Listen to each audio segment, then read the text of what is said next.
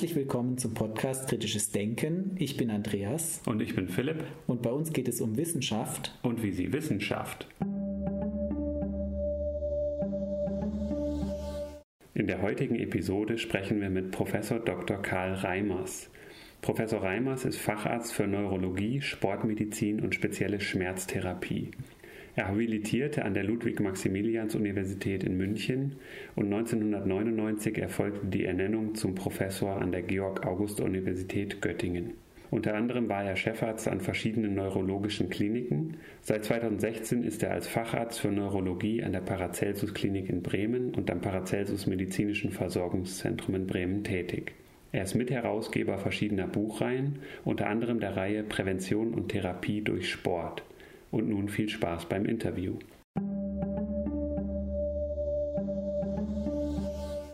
Ja, Herr Reimers, ganz herzlichen Dank, dass Sie bereit sind, ein Interview zu geben für unseren Podcast Kritisches Denken.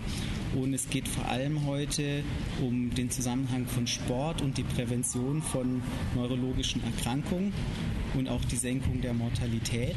Zunächst mal die Frage, wie sind Sie zu dem Thema gekommen? Medizin besteht ja aus zwei Aspekten, Krankheiten verhindern und Krankheiten behandeln. Und mein persönliches Anliegen ist es, vor allem auch Krankheiten zu verhindern und nicht erst die bereits eingetretene Erkrankung zu behandeln.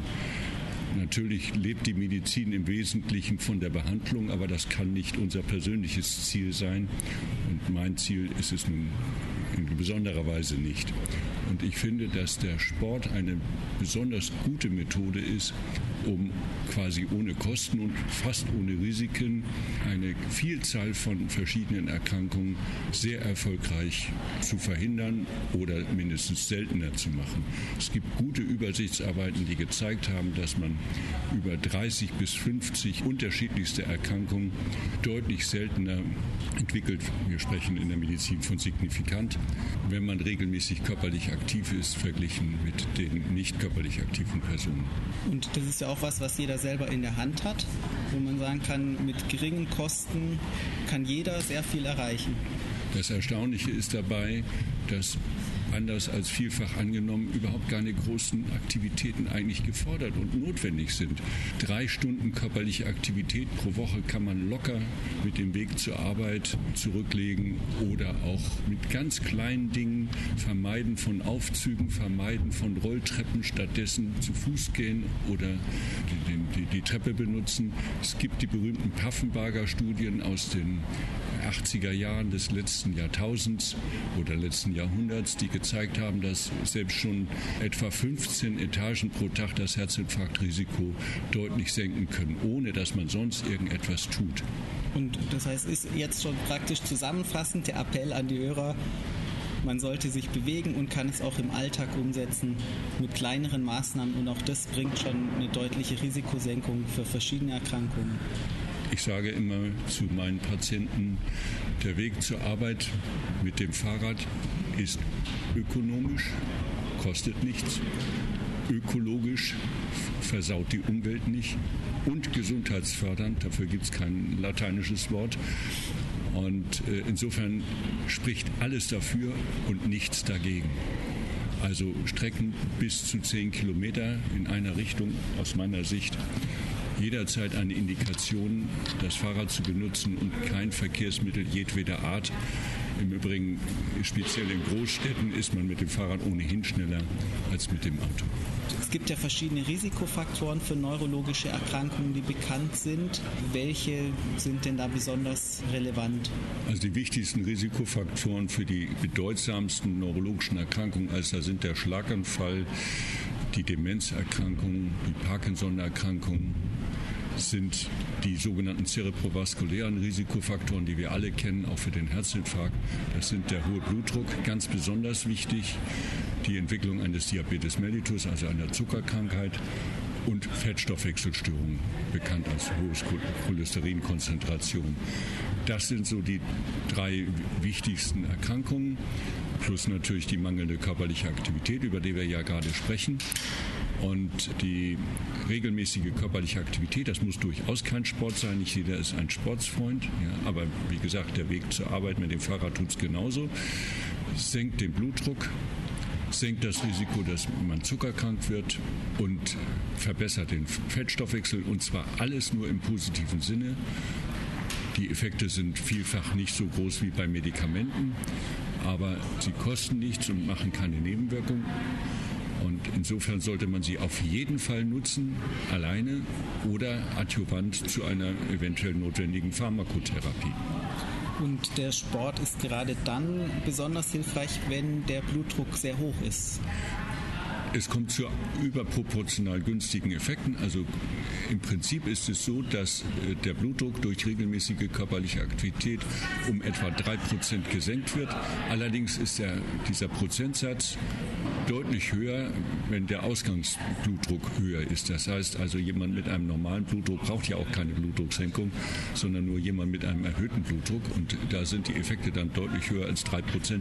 Man kann grob sagen, dass bei einer mäßig erhöhten Blutdruckerhöhung der Effekt regelmäßiger körperlicher Aktivität etwa den Effekten eines blutdrucksenkenden Mittels entspricht, aber eben auch nicht mehr. Also übertreiben so wollen wir jetzt auch nicht.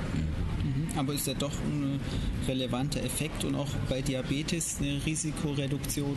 Es gibt keine medikamentöse Primärprävention des Diabetes, die gibt es einfach nicht. Es gibt keinen, kein Medikament, welches die Entwicklung eines Diabetes entwickelt, sondern es gibt nur Medikamente, äh, die bei bereits bestehenden Diabetes die antidiabetische Einstellung verbessern.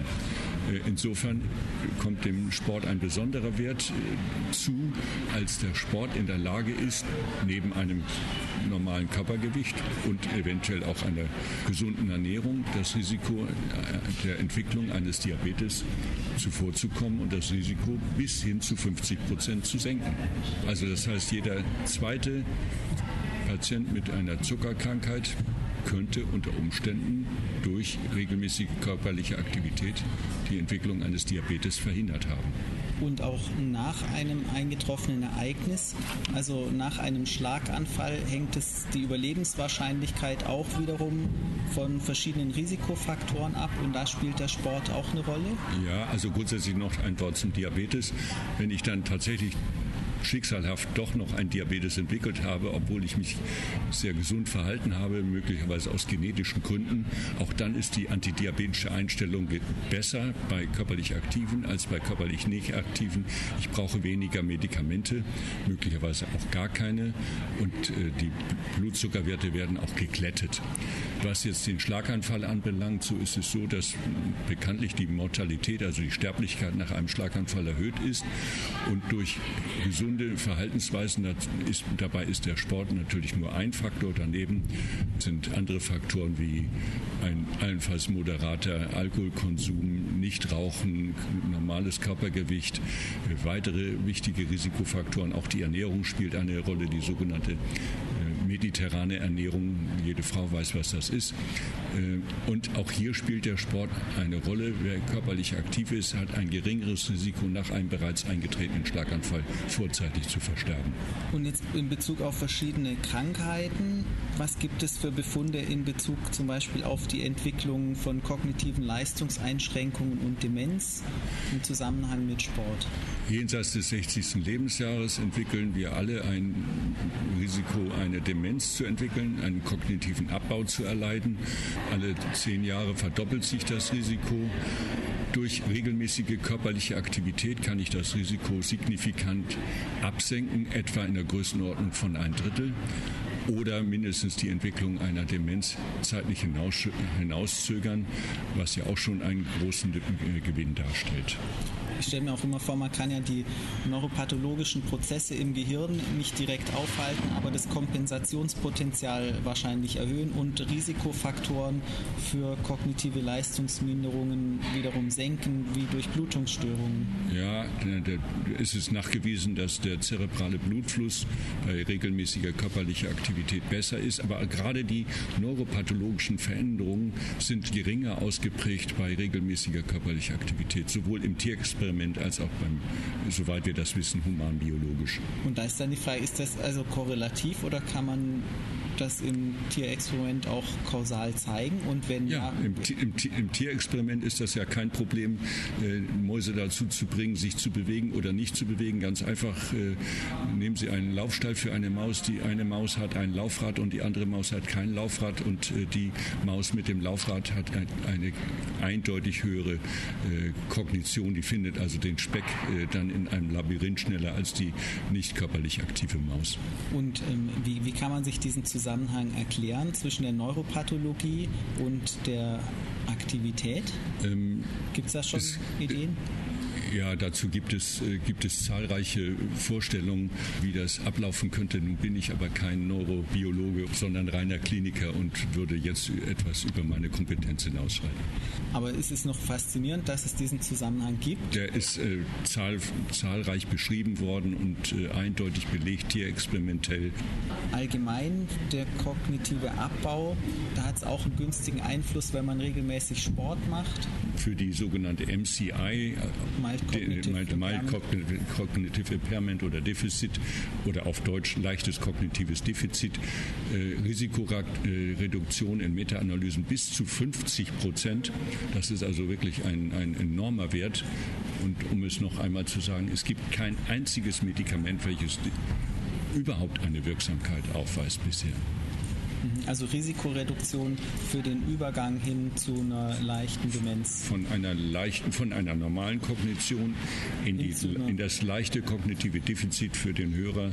Darunter versteht man Gedächtnisstörungen, äh, Konzentrationsstörungen, Aufmerksamkeitsstörungen, ohne dass sich das wesentlich im Alltag bemerkbar macht.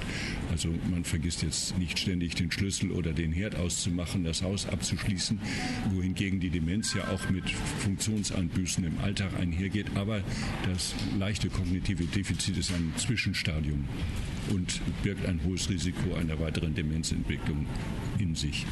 Weiteres Thema ist auch noch der Zusammenhang zwischen der körperlichen Aktivität und der Lebenserwartung. Das sind sehr eindeutige Befunde. Wenn man in sogenannte multivariate Studien hineinschaut, wo also bekannte Risikofaktoren für einen vorzeitigen Tod wie hohen Blutdruck zum Beispiel mathematisch berücksichtigt, dann ergibt sich, dass die Lebenserwartung der körperlich Aktiven verglichen mit den körperlich nicht Aktiven, das ist ja die Vergleichsgruppe, größenordnungsmäßig um drei bis vier Jahre höher ist. Wichtig dabei ist zu wissen, dass das keine drei bis vier Jahre im Pflegeheim sind, sondern dass auch die Zeit in körperlicher Abhängigkeit oder in geistiger Abhängigkeit, also die sogenannte Behinderung, kürzer wird. Das heißt also, die Jahre mit guter Lebensqualität, die steigt sogar noch mehr an als drei bis vier Jahre. Ja, Herr Reimers, ganz, ganz herzlichen Dank für das Interview und dass Sie unsere Hörer motiviert haben, selbst äh, etwas für ihre Gesundheit zu tun und Wege aufgezeigt haben.